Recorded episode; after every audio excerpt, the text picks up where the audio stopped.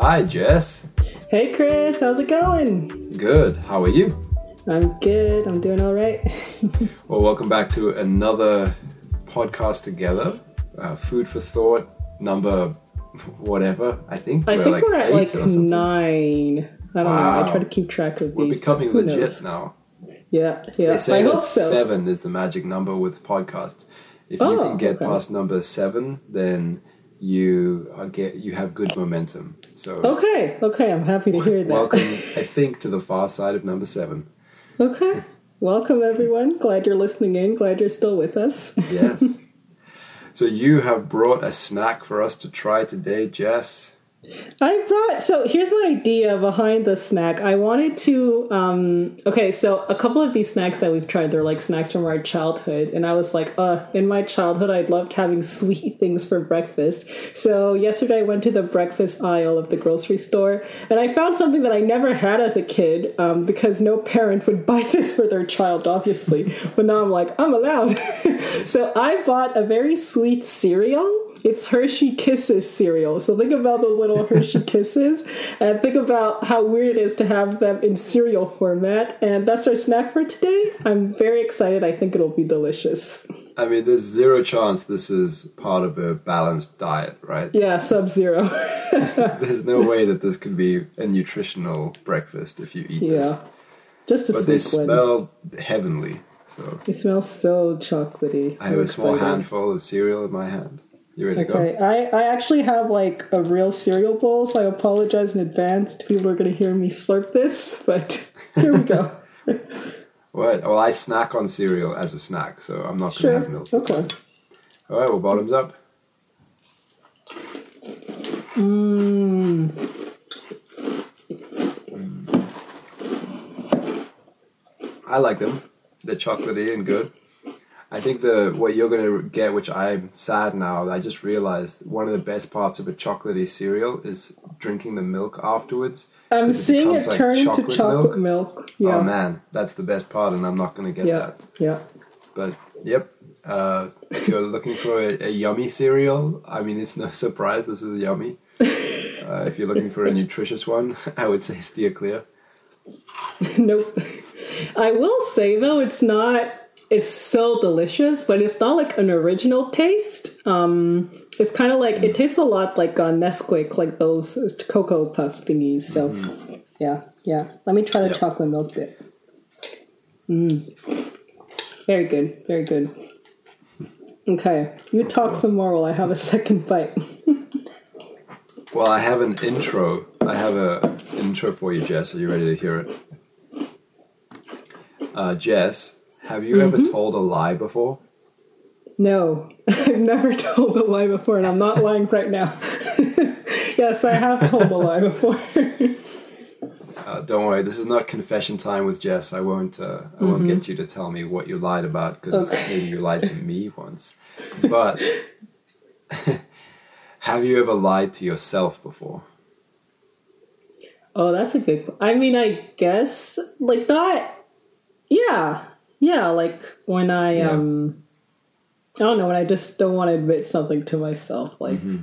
oh, you've had ten pieces of chocolate today, maybe you should stop. I'm like, no, no, I only had one. I don't know, something like that.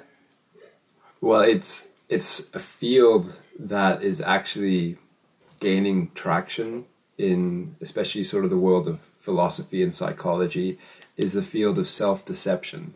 Hmm. Basically, our capacity uh, to hide the truth from ourselves okay. when that truth is a painful one to bear. And we seem to have this really enormous capacity to do that, to be able to ignore obvious signs uh, of, that there's a problem, to be able to justify some very toxic, unhealthy behavior, yeah. Yeah. to be able to do these kinds of things that keep us uh, from getting better mm. because we don't really want to change or mm-hmm. we just kind of don't want to give up that one little thing. Mm-hmm. And there's a great uh, quote by Timothy Keller on the idea of uh, self-deception. And he says, self-deception is not the worst thing that we do, but it is the reason that we keep doing the worst things. That's good. That's really good. Yeah. It's very interesting, and I can't find any f- f- fault with it. I think that's bang on the nose. I mean, it, we can certainly point to a lot of sins that are more grievous than, you know, kind of the excuses we make to keep us, keep our bad habits afloat. Mm-hmm. But think about the bad habits themselves. The very reason that we continue to do them is often because we're not willing to acknowledge that the problem exists. Right. We're not willing to really face the unpleasant reality of those things and call a spade a spade, call an addiction an addiction. I mean, that's probably one of the more, uh, that's probably one of the worst parts of addiction is uh, the unwillingness to admit that you have an addiction mm. is the very thing that will keep you addicted True. and therefore mm-hmm. destroy your body and your life even more, even more. Mm-hmm. Mm-hmm. So we all have this capacity within us of self-deception. And what we want to do today is look at that capacity, uh, address it, uh, address some of the excuses we use to stay in sin, but then not just leave it there. We want to find out why we're doing this, and so we can hope to overcome it as well. And uh, we want to begin with the Bible here. And there's a Yay. passage in, in Genesis chapter four, verse seven. And it's the very first description that we have of sin. Okay. And it's God speaking to Cain. And he says this. He says, "Sin is crouching at the door. Its desire is for you, but you must rule over it." When God says that, what kind of imagery does that bring up in your mind, Jess? Um, I don't know. If sin is crouching, it makes me think like there's some sort of wild animal that like mm-hmm. is, is out to get me or something. Um, sin is crouching. I like that. Like sin is personified in a way. Like I don't, we think of sin as like an action, but like, Um, now that he's saying like sin is crouching, it makes you think almost that like it's it's a person, it's an enemy, it's something that's out. To, it's actually a scary thought. I'm not gonna lie. yeah, yeah, yeah. Have you ever seen uh, an animal when it's hunting? No. Like a cat, like a to. cat or whatever. Oh, okay, like a, yeah. not a wild animal. No. Uh, yeah, like a cat or something, or I don't know. My dog's not super vicious, but um, sometimes you see some mean dogs out there, and yeah, yeah, they do well, crouch, and uh, yeah. when they do that, you're about ready to run. So. Well, I mean, you think about that action. What they're doing is they're trying to make themselves as small as possible so that they remain hidden, so that they're mm-hmm. unseen. And they're mm. also positioning themselves in such a way that they're ready to kind of spring into action and lunge bef- to, before the thing that they're trying to catch. Yeah. And so you're absolutely bang on. Sin is sort of personified here as a predator. Okay. It's something that is out to get us. And, and we can learn two things from this very first description of sin. The first being that sin, it crouches, it appears small, it hides. Mm-hmm. And I think what that could teach us, and it's backed up by other parts of scripture as well as just, you know, our understanding of human psychology, sin has the ability to always appear smaller than it actually is to us. Mm-hmm. Mm-hmm. You know, your perception of your own sin will always be, what I'm doing isn't that big a deal. And then we can often back, kind of keep going and then saying, but what that person doing is a really big deal. So right, we can minimize right. the sin in our life as we magnify the sin in another person's life. But just go for yeah, it. Yeah, I and I think also the opposite is true. Like sometimes um, we look at someone who's sinning or someone who's in like a toxic relationship or something, and we're like, man, like how do you not see this like mm-hmm. huge problem that you have? Um, but that is true. Like you can you can look at that in a compassionate way and be like, okay, but to them it just appears really really small. Um, even yes. to you and to everyone else, it's really obvious to that person because they're living in it. Just like if when I'm in something like that, like it appears small to me. Absolutely. That's a great point. I think even the sin of self-deception um, is easier to recognize in another person than it is to recognize within yeah, yourself. Yeah, for sure. You know? mm-hmm. Mm-hmm. Sadly. So, so very sadly. And we can see the damaging effects it has, like the example you just brought up of toxic relationships. That kind of self-deception can keep you trapped in places mm. that are very, very damaging as well. Mm-hmm. Mm-hmm. So we have this problem that sin always appears smaller than it actually is. You know, it's hard to see sin. It's hiding it from us. And so, you know, we have trouble acknowledging it for what it is. And also, as the Bible says, its desire is for you. Sin yeah. wants you. And there's this sort of sticky quality to sin, or there's certainly this sort of backwards momentum to sin, which is, it, you know, when you think you're done with sin, it's not done with you. You mm-hmm. think, oh, I can do this thing. I, I can be selfish this one time, and it's not really going to make me a selfish person.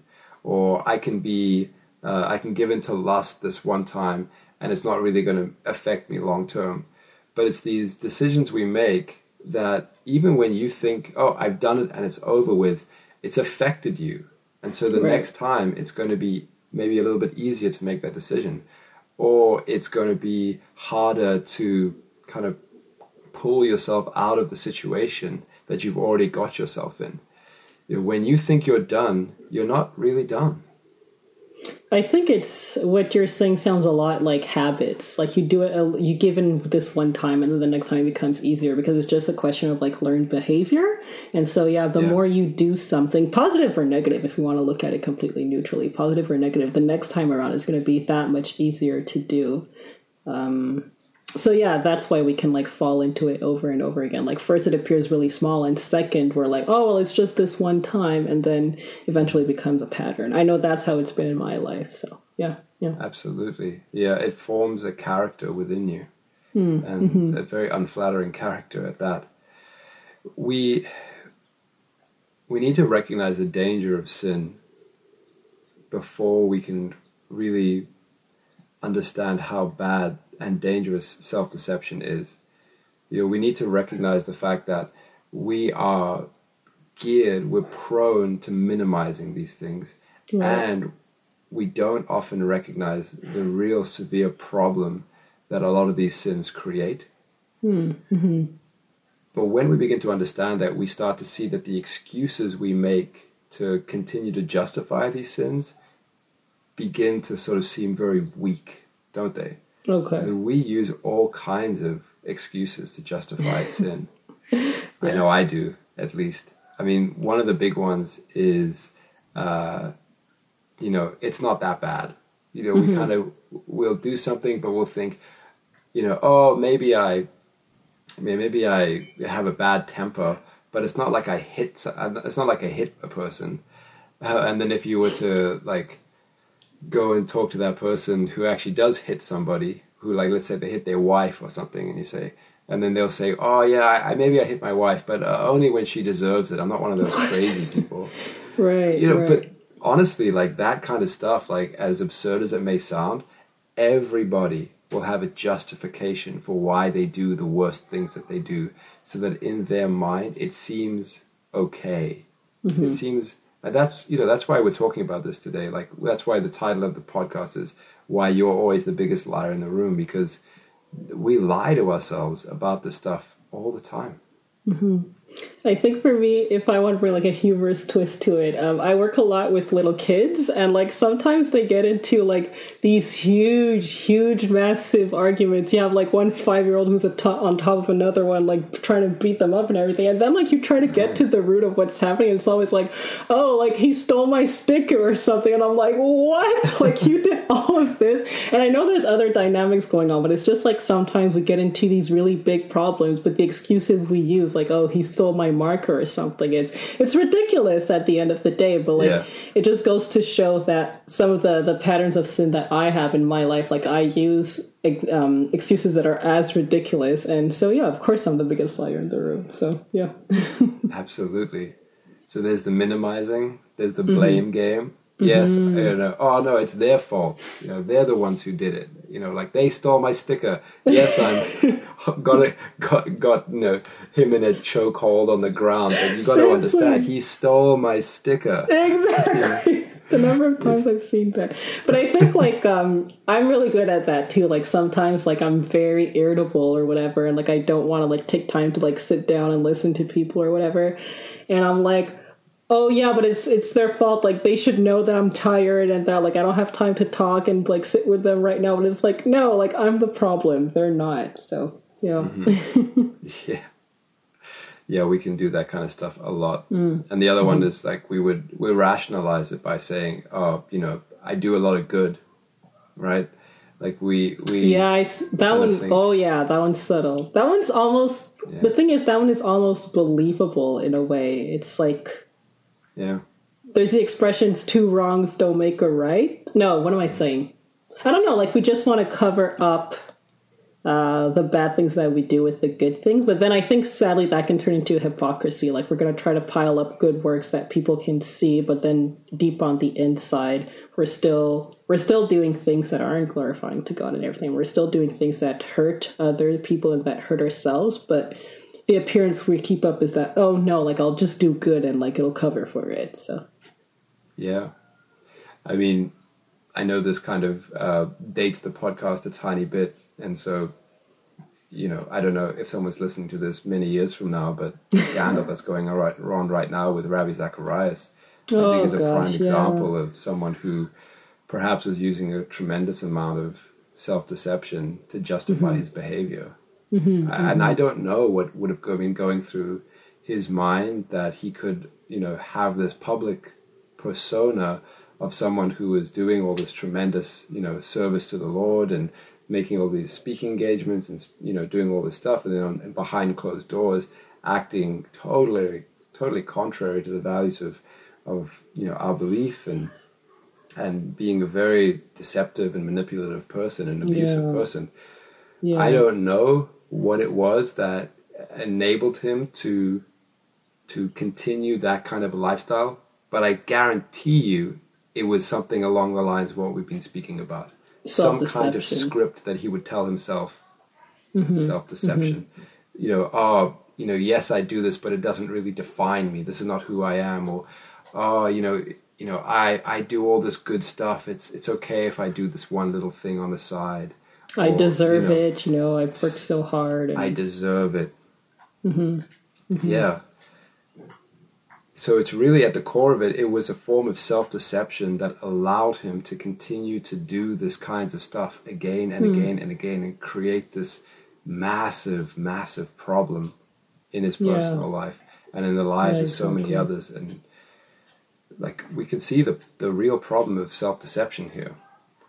Mm-hmm. And I think part of the reason why why we use these techniques is because the...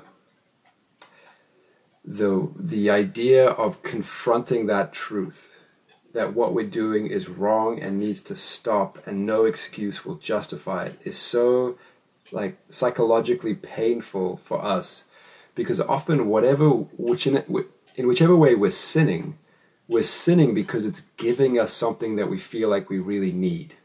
Right right You know, it's giving us a sense of comfort or a sense of self-esteem or a sense of happiness or a sense of security or a sense of, of power or importance or whatever it is. We're using it to get something that we feel like we really, really need. And the thought of losing that thing is so painful to us that we deflect and we repress and we do all kinds of things in order to keep that truth away from us. Mm-hmm. And we justify these toxic behaviors again and again in order to continue doing them. Mm-hmm, mm-hmm.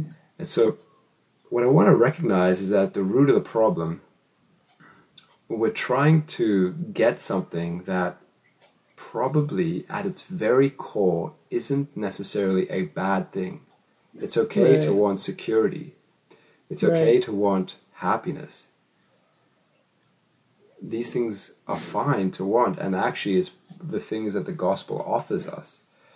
Yeah, but it's exactly. about how we go about getting them that can, it's either sin or it's not sin.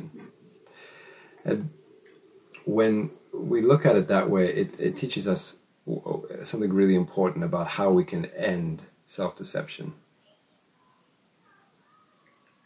Yeah, Sorry. I think, Jill, just before we talk about like the end of self-deception, um, you were saying, just to backtrack a little bit, that some of the things we are searching for, um, whether it's security, acceptance, happiness, I just want to reiterate that like the gospel and like ha- developing a relationship with Christ, like we are offered those things. And I was listening to another podcast the other day, and like God wants to give us those things, but he wants to give it to us when we come to him, you know? Um, so yeah, just to reiterate, uh, seeking things like, um, like even like pleasure and happiness and security, you, you can do that, but it's the way you seek those things. And if you seek those things outside of Christ, that's when you start to hurt yourself and hurt other people.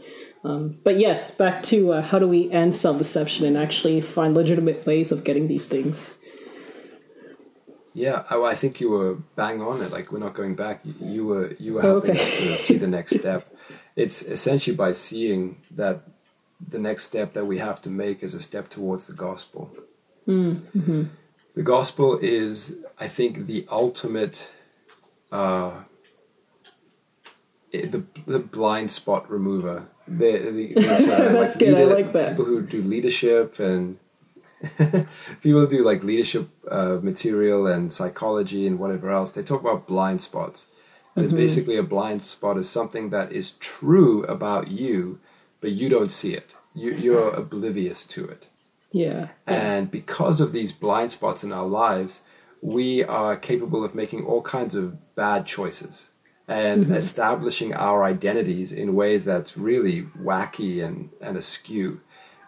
When we're given the job of creating our own identity, we're often going to, we're pretty, pretty much always going to get it wrong because, you know, we're riddled with these blind spots that we don't see. Uh, we only have a very limited capacity to really understand even who we are, regardless of who anybody else is. And so that's why we're, we're full of pride or insecurity or, you know, all kinds of wrong things. And think about yourself as a teenager. There's so many things that you thought you were, like, this is who I am. And yeah, that turned out yeah. to be totally wrong. Like yeah.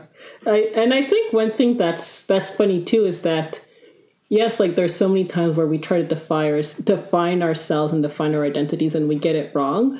But what's really sad behind that is that like we still keep making that same mistake in the sense that our culture totally encourages us to define ourselves. Or like do whatever you want to do, do whatever yeah. makes you happy, uh, follow your own passions, your own desires and all of that. And it's like, maybe part of the problem that I get my identity wrong is that like I'm constantly encouraged to do that. And like, you know, if you listen just to the world, then you're not encouraged to find your identity in something else. And so it just becomes this like recurring problem, I believe.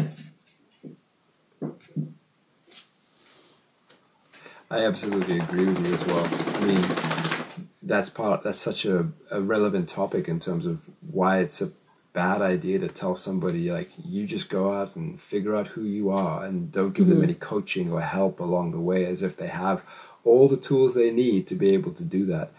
Like part of the part of the teaching of Jesus was to tell the people who they actually were, who, oh, what it meant good, yeah. to be the people of God, who mm-hmm. God was and who how they were to relate to him. That was huge. And I would say God is the end of self-deception. You know, if you want right. to, if you want to stop deceiving yourself, you need to have a confrontation with God. Uh-oh, that and sounds scary. That, that sounds because... scarier than like confronting sin, actually, when you were talking about the crouching. Oh, God's not crouching. Yeah. But the reason for it is, is because of these two things. God is both our worst fear come true and he's our wildest dream realized. Ooh. He is our worst fear and he's our wildest dream. And I want to explain why. If you think about who God is, he right. is the ultimate fact that we have to deal with. Right. Now, if if God does not exist, then ultimately everything is meaningless, including everything yeah. about you, including yeah. anything, nothing, nothing is truly valuable. Nothing is truly uh, important. Nothing is important. Nothing is valuable. It's all kind of going away. But if he does exist, then you belong completely and utterly to him. He, if God exists, then you owe everything to him. And therefore it's the end of self-denial because mm. you have to recognize the fact that living in any other way is still living in self-deception. Either God doesn't exist, in which case none of this matters, and it's it's self-deception to convince yourself that it does. Or he does exist, in which case you don't get to decide who you are. You don't get to decide what's wrong or right. You, you owe everything to him. And because we owe everything to him, then that's our worst fear come true, because mm. we don't measure up. Mm-hmm. Mm-hmm. I think when when you were talking about like either God matters or either God exists or he doesn't, like I feel like the the first option, like let's say he doesn't exist and like everything I do is meaningless, I feel like that's not as bad as I owe everything to him, because once you think about the idea, okay, I owe everything to him, then it's like there's like this sense of accountability, like okay, what I do actually does matter and it doesn't revolve around me and I have to answer to God. Like that is that is scary. Uh yeah, for sure. Yeah. I mean, I wasn't lying. It's our worst fear realized.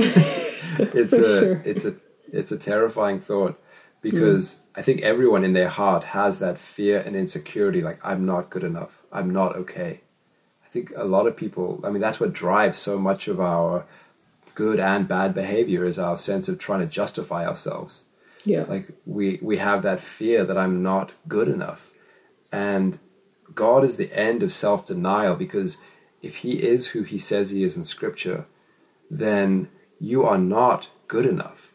And all the reasons you've been using to call yourself good seem so utterly puny and meaningless in light of who he is and what he calls you to account for. I mean, you can't use excuses anymore. You can't say, ah, yeah, but it was his fault, or ah, you don't understand, like, it wasn't that big a deal. No. Like, If God, if if God is the way the Bible presents him, you're not good enough, and mm. and it just empties us of that that those excuses that we use to justify ourselves. But that's not the end of the story. Thankfully. And in fact, that's just the stepping into the story. That's the first yeah. step into what's really going on in this world, because he is also your wildest dream come true. Because as Jesus teaches us, you are deeply and utterly loved by God.